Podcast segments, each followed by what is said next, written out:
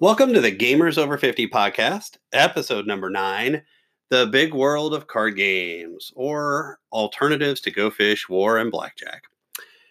I really want to go into this podcast talking about card games that maybe I hadn't heard of, or also looking at the history of cards, get an idea of how cards came about, why do we look at card games. Uh, similar to dice games, how card games can sometimes be pretty portable and I really wanted to look at the advantages of why you want to play a card game and what are some of the cool things about them. So, you know, in this, you're going to have a little bit of history. We're going to go back. We're also going to talk about certain kind of card games and how the mechanics, like uh, similar to board games, dice games, all games have mechanics in them and how they work. And then talk about three pretty cool card games if you're listening to this before the holidays a good way for you to uh, get a good gift for somebody, or if it's afterwards, a fantastic, you know, Valentine's Day is just around the corner. We've got Easter coming up, etc. Um, so really, you know, I went out to Wikipedia, and if you have not donated to Wikipedia, please, if you're using Wikipedia, give them a donation. You know, some money. You don't have to. I'm not going to tell you how much money you have to give. It doesn't have to be life savings, but you know, every little bit helps. And it, you know, Wikipedia is a pretty good resource to find some great stuff. But the history of cards really comes out of the Tang Dynasty in China around the 9th century. So if we're thinking about card games in the 9th century, you know, we're about to hit 2020 here in a couple weeks. So, you know, card games have been around for 1100 years. And of course, somebody will probably wonder, well, why did it take so long for them to develop Uno? No idea. Um, probably because some of the other card games are so so awesome. But the first, you know, real like like I said, the first reference to a card game in world history is in that ninth century, and it's a collection of miscellanea at Duyang. I hope I said that right again. Written by the Tang Dynasty writer Su Yi, and basically it's described Princess Tong Chang, the emperor, emperor, sorry, the daughter of the emperor. Oh, good lord, Wai Zong and Kevin. If you're out there, you got to help me with names in the future. I should have asked you of Tang. Now, playing what they called the Leaf Game, which was a member of the Wei clan, which is a family of the princess's husbands, did in 1868. So really, you know, nine centuries being nice. Uh, so we're, you know, card games have been around a long time, and they started showing up in in Europe around the 14th century. And you know, the the references are shown up as a Saracen or Moorish game called Naib, or if I say it Nai, hopefully it's Nai or Naib. Um, but basically, this is complete in the Mamluk Egyptian deck of 52 cards in distinct oriental design, which survived around the same time with four suits, swords, polo sticks, cups, and coins, and the rankings king, governor, second governor, and 10 to 1. Wow, that sounds like a regular 52 uh, deck card game. So, really, you know, that's where card games kind of started. And we've had a lot of kind of interesting uh, types of card games. You know, you've got your solitaires out there, you have your your rummies and your bridges and your spades and hearts and the euchres and I could keep going for a while. Pinochle. There are so many card games that are out there that I grew up with, and I would be amiss to not love card games due to my grandmothers. Uh, my one grandmother, my nanny, played a lot of solitaire. So did my other grandmother, my Mimi. So notice I had some cool grandmother names. And you know, they both play solitaire, but my my Mimi actually played bridge. And I think she was always looking for a new bridge partner because apparently my dad was really good at bridge. And she uh, had a lot of friends she played bridge with. But we played a lot of rummy. And, you know, I'm going to talk a little bit about the types of card games we have here. But, you know, card games have been around a lot. People play a lot of card games. You know, there are casinos filled with card games but that doesn't really define the card game that you can play in your home. I mean, you can play poker and blackjack at home, but we're going to start kind of moving towards kind of card games we can play at home and card games that we can play with family, friends, and even coworkers. They have a great game if you have to do. Uh, you've got a new team of people that you work with that you may say, "Hey, let's all play a game." And it's not a you know some kind of electronic game where you're all going out and you're in your own world. This is a game. Some of the games you're going to play. So not trying to spoil the reviews. So, really, what is a card game? And, you know, we talked about the primary device of card games are cards. And there are a t- lot of traditional specific cards, you know, they're just all over the place. And you have these families of cards, like poker has a ton of families, or you have solitaire, which has a ton of rules or different, you know, variations. And they range by region, culture and the people who've learned them or played them. So some people may have specific rules. Uh, as an example, in just general card games, I like to play Rummy, where one person gets eight cards, the other person gets seven, and the first roll or first step, I shouldn't say roll, first step of the card game is somebody discards. So, you know, plays or discards. So, really, within that, we have a lot of types of card games that are out there. Um, obviously, you have trick taking games. That's where you are, you know, putting together three threes or ace, king, queen, or something to that effect. Have matching games, and matching games are pretty easy, right? Where we're trying to match things together. You know, you play memory games. I loved memory games as a kid. In fact, I love playing memory games with my kids now, especially if I have a lot of cards, like a heavy amount. So you have to really remember. You have a, what they call shedding games, which probably should have a much better name, like a discarding game, maybe. That's where you try to get rid of all your cards. Sounds familiar to Uno, right? You have the catch and collect games. Uh, everybody probably has played a game called War, where you just split the deck and you play whoever has highest card. And if you both have the highest, same highest card, you put down three and you flip over the next card, and whoever wins gets all those cards, right? But there, some, you know, you're hearing these things, and we're going to talk about games, and a lot of these play into today's kind of card culture and card games. And they're using those mechanics as well as dice, board game mechanics, and strategy mechanics in them. So a few other games. We have fishing games. Go figure out what that is. You basically, uh, you know, basically everything's laid on the table and you capture the cards if they match. So Go Fish. Uh, there's a lot of other games that are like that. Go Fish is just the beginning. It's like the grandfather of those games. Uh, comparing games, who has the better cards? Poker, blackjack, etc. I said solitaire. Uh, I would be amiss to say there are not drinking card games, but there are a lot of drinking card games. If you remember in the Dice podca- podcast, just the last one, we had a game called Shut the Box, which I'd never heard of, but apparently it started out as a drinking game with dice. So uh, you know, there's there's a lot in that, and there are games where maybe you don't have to drink uh, alcohol; you can drink regular drinks. You know, you can have apple juice with your kids, kind of thing. And then we have what we're really getting to the depth of card games, the multi-genre card games, and how Wikipedia explains is that many card games borrow elements from more than one type. Hey, I just said that earlier. The most common combination is matching and shedding in some variants of things like, oh, Old Maid, Go Fish. Uh, we will talk about a couple of those games that go in it. Again, I don't want to give up anything on our reviews. Um, but then we have what we call collectible card games. Now, they're also called CCGs if you need if you're an acronym lover like myself. But collectible card games are games of strategy between two players, though there are the abilities to have multiplayers in these, and both people have their own personally built deck. That can also be that there's a random deck that you've been built, and I'll explain why in just a second. And this is built from a very large pool of individually unique cards in the commercial market. And that's what they say. Now, I'm going to keep finishing this up and then I'll reread it again with, with uh, a little bit of interpretation. The cards have different effects, costs, and art, and obtaining the different cards makes the game a collectible, and cards are sold or traded in the secondary market.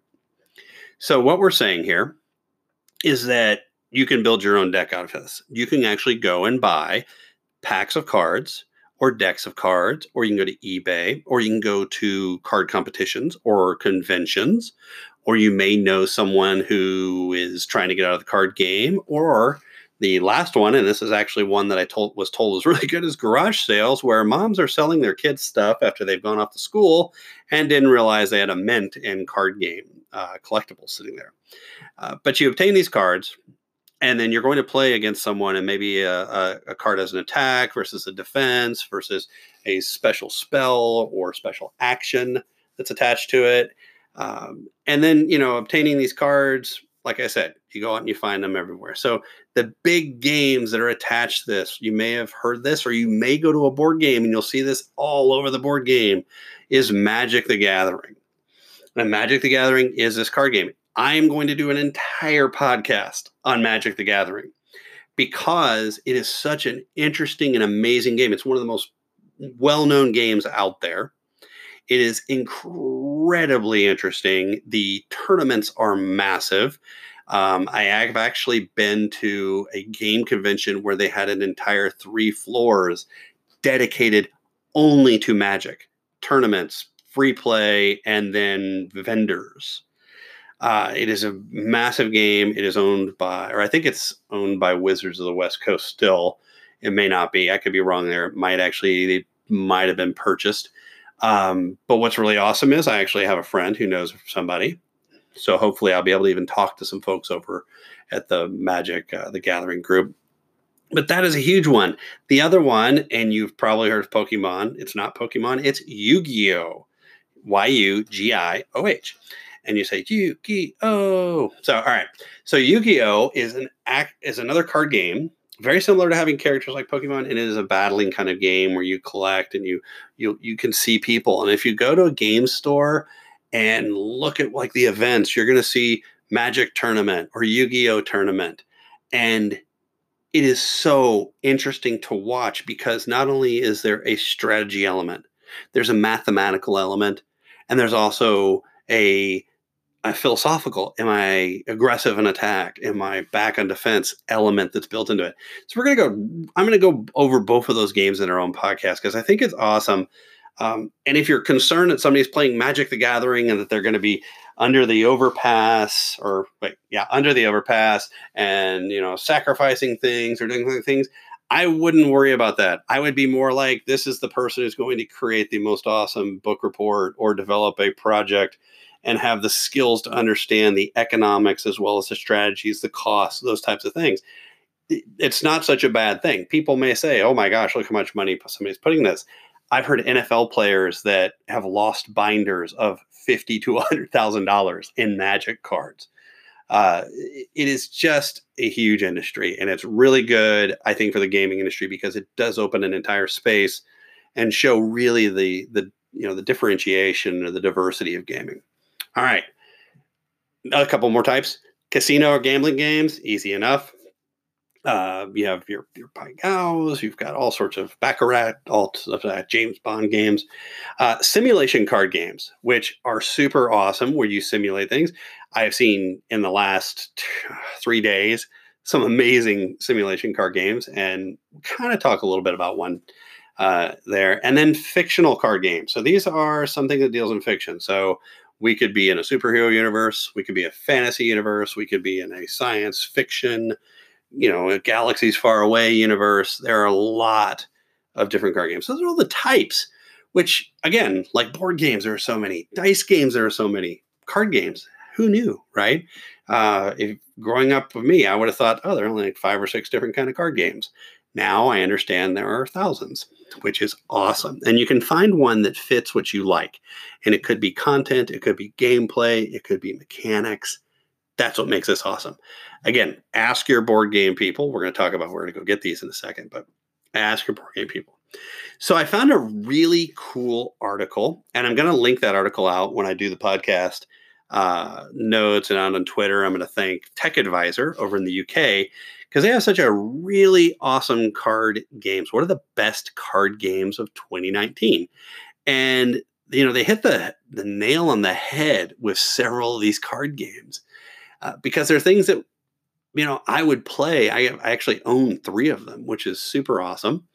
Um, but they put in a quote inside of what their uh, uh, what their article is talking about and says we live in the golden age of board games and party games, but one of the downsides sides of lavishly designed modern board games is that they tend to be expensive, and many of them come in massive boxes too. If you rather have something that won't break the bank and can be easily chucked in a bag, your best bet is to go for a card game instead. They're absolutely correct. They're 100% correct in that that a card game can fit in your pocket. Three of the card games I bought last night at Uncle's Board Games, uh, which I'll give them another shout out when we talk about the games, were all ones that I could take and put them into a small pouch, or I have a bag of holding I bought a while back. That I can throw them in. So, really, really awesome that they fit in there. Now, continuing this, card games tend to be simpler, lighter, cheaper, and quicker to play than their board game cousins. That doesn't mean they lack the depth of quality.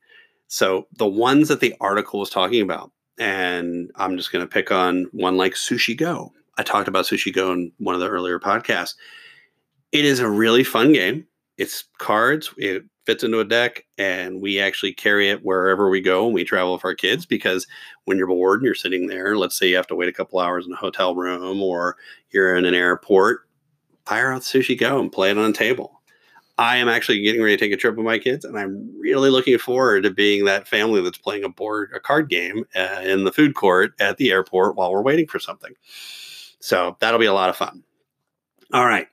Last piece, and this is a finally note that they've ignored traditional card games in what they're talking about. So when you see this link, it's out there. It's a Tech Advisor Best Card Games of 2019.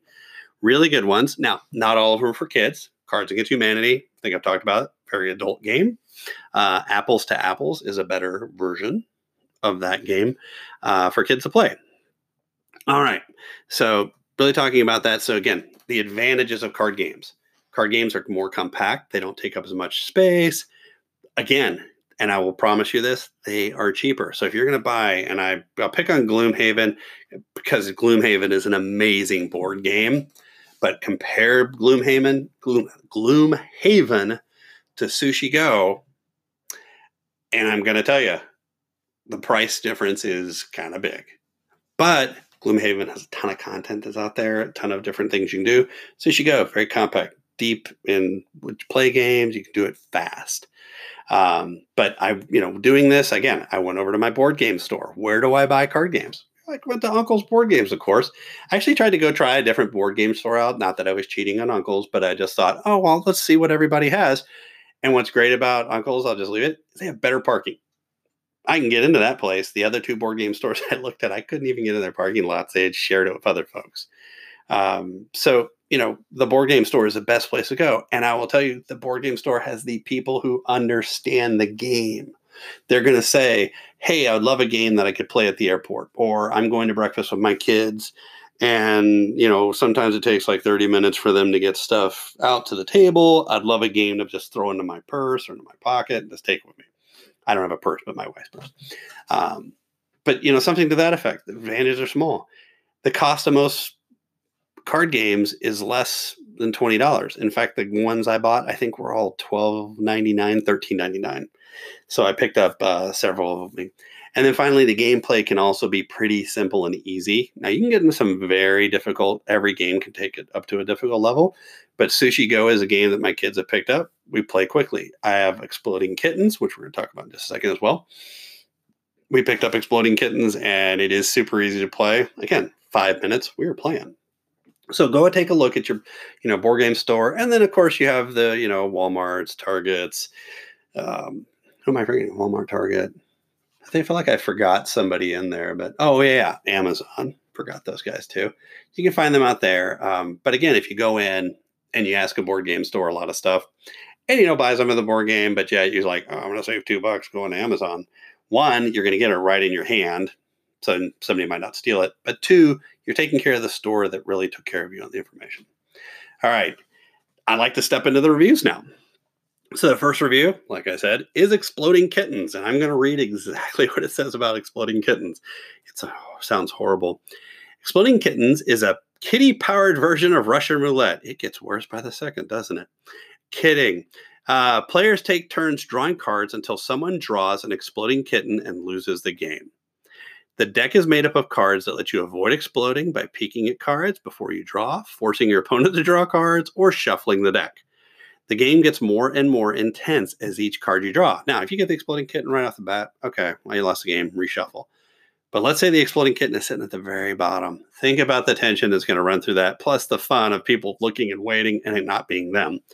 Um, you know, the fewer deck cards you get in there, it'd be great. Now, built two to five players Average game time is 15 minutes because you can play lots of. You can play this multiple games, and it's a seven plus game.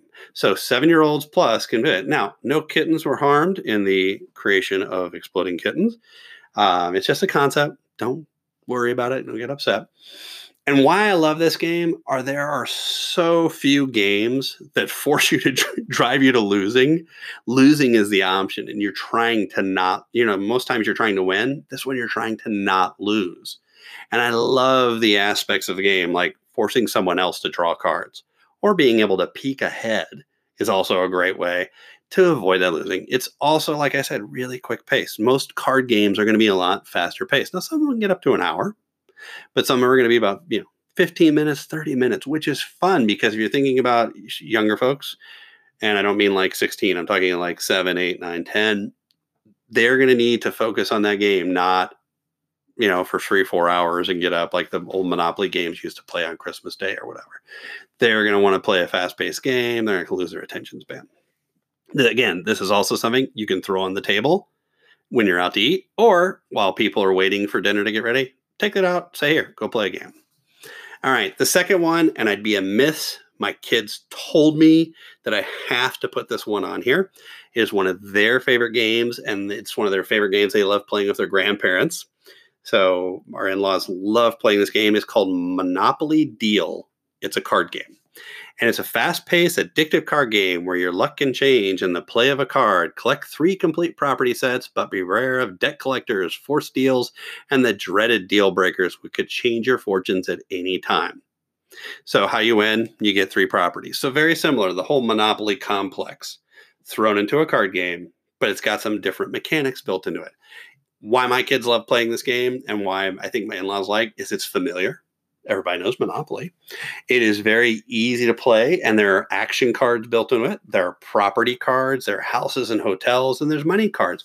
So it is all the pretty much mechanics that you do not have, or you do have, I should say, you do have in the board game without having to, you know, count out the money, move the properties, get everybody. Somebody fights over the thimble or the car or the the Scotty dog or roll the dice, set up our, you know, set the whole game up. Now you can take this out and you can play a game in 15 minutes. So it's two to five players.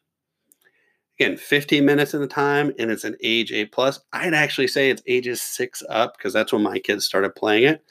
Um, you know, again, my kids told me to recommend this game. They said, you know, you're talking about card games. And I said, like, you know, I sat at the table last night. I said, hmm, what card games you guys think? And I thought, you know, they're going to give me maybe Exploding Kittens, maybe Sushi Go. Now, this was the first one. It's actually the first one that, that you know their grandparents come. We play a lot. They play a lot of Yahtzee or Farkle or other board games. We eventually loosen them up and get them into Catan, and then open them up to a brand new board game that, you know, it's kind of you can tell that the wheels are trying to be figured out because it's some of the more board games get difficult. But really, the playability of this game is awesome. You can learn and play it quickly. It's like I said, it's like the board game it's not the board game though. It's got all the names and familiarity and the matching properties develop strategy. And I loved my kids playing strategy games and math games and learning things like that. So again, Monopoly card deal game is great. All right. From there, we're going to go to one that if I had, I'm thinking back to a scenario about six or seven years ago. I started a new company. I was a remote employee. I had to go to an office and I was meeting. Our entire team was all meeting together for the first time. Most like two people knew each other, and you know, you you want to have a you want to have an icebreaker, right? What's your favorite thing to do, or what's your favorite food? Well, those types of things. 450 things to do in your life is a card game that would have been perfect for that group of people. I'm going to read the description. So, 450 Things to Do in Your Life is a voting game where players guess which activities their opponents would like to try and vote accordingly. It's perfect game to get to know each other better and then get the party started. Now, I don't know where the party gets started after that, but I think this would have been a great place to find out something about the folks we work with. Um, everybody that works with me eventually figures out that I love the University of Kentucky sports because I probably wear a lot of their shirts. So that would be something you could get off of just the face value but without asking or finding out, like, you know, what's something somebody would do. Great games. Again, 75 double sided playing cards, each with three different activities on them, is how this kind of works out. And the lead player opens the card, and the player to the left side of him or her calls a random number of the activity. The lead player reads out the task aloud. After that, everybody assesses the readiness to perform that particular task. So I may say, I want to climb Mount Everest but I don't look like I should be in the shape to climb Mount Everest right now. Or, you know, I, I want to learn how to dunk a basketball, but yet maybe I was five two. I'm not. And I'm have no reason to dunk a basketball. Anywho. But after that they assess it and you say you'd either I wouldn't do it all the way up to I'd love to try it. again a, a, way to say hmm that's interesting i didn't think mitch was into mountain biking or mountain hiking or you know i think mitch doesn't like the dunk basketball so huh, well we won't be going to watch the basketball game together um, which i would totally watch every basketball game but again this is one of those you know games and it says during the game the players will not only have fun but also learn a lot about each other and perhaps learn something new about yourself so if you the thing i liked about that was that you get some great activity of learning something about other people. But then you think about it. Maybe I've never thought about becoming someone who likes to watch, to go bird watching. Um, something to that effect. Um, you know, maybe you're not ready to shave your head. And one of the things it says here is like, I am I ready to shave my head, scuba dive, or kiss a frog? Uh, I'm going to say the latter. Probably nobody I know is going to do the latter. Uh, say a very small percentage is going to their head, but you never know who's going to scuba dive. Uh, the cool thing about this game as well is the players are three to 99. You could do this in a room setting. And now I'm sitting here thinking, hmm, I belong to a team of a couple hundred people. If we ever have to break the ice at some event, this would be the way to do it. Or if you're at a speaking engagement and you know you've got 10 minutes, I'm not saying I'm going to carry around the 450 things to do in your life cards in my pocket, but I could carry a couple of them around just in case. So, and it's probably not something that you want to do while you're sitting in an airplane. Maybe ask the entire row to play with you. Although I think it would be kind of fun if you did that. Um, but the game usually takes about 30 to 35 minutes. It says 18 plus. Uh, there's there's a few things in there, you know, like shaving your head. I don't think I'd want my 10 year old thinking about shaving her hair. She has beautiful hair. Uh, so that you have to really think about your audience and playing it, and maybe take a look at some of the cards pull some of the cards out that maybe don't fit. You're not you can go through every single card. You don't have to normally. Again, the reason I love this game is this is a party game. It is meant for friends, family, coworkers. Uh, again, I said I haven't seen every card, so be careful. And I think this would be a fun game if you're going to have a holiday party, if you're going to be having a get together, if you have a work event or you have a brand new team, vet the cards, please, ahead of time. I'm just telling you right now for your HR staff. I'm not an HR person, but I've been through enough of those classes. I guess they've really got to me. So if you're an HR person, you're probably loving it. Um, but I remember these games. It was it was very fun, and you know we had to talk to each other. Not everybody was staring at their phone, and we weren't putting VR goggles on. We weren't trying to solve a puzzle box in teams of three. This is a game that everybody in the room can play, and when you're looking around each other, you can talk a little bit. It's great. Um, there is a level of introspection around this. Hmm, I've never thought of scuba diving. Maybe I'd like to scuba dive someday. You know, that's that's what's great is it could help you develop even maybe the next trip or adventure. Um, going back though, this is just my last kind of final thoughts on card games is take a look at card games. If you are looking again, right, we're right seven days a week before Christmas.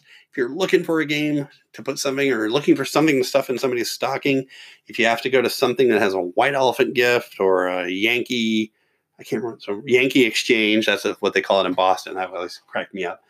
But it's something where you need to get somebody like a ten to twenty dollar gift. A card game is awesome, and somebody may look at you and say, "Why'd you buy me a card game? I live by myself." I'm Like, well, why don't you bring your card game over sometime? I'll open a bottle of wine, we'll have a couple beers or cocktail. We'll play a card game and get to know each other, neighbor. Something like that. I think that card games are going to be fantastic for you and your friends, and you're going to have a lot of fun with them. Really awesome stuff. Um, with the Christmas holiday coming up, I am going to really try to get a podcast out next week.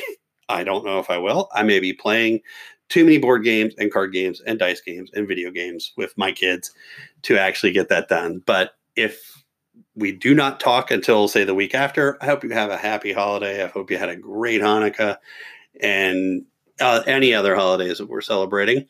And we will talk soon, but I hope to get one more out before the end of the year. So, uh, talk to you soon and have a great day. And don't forget to go buy some card games at your local board game store please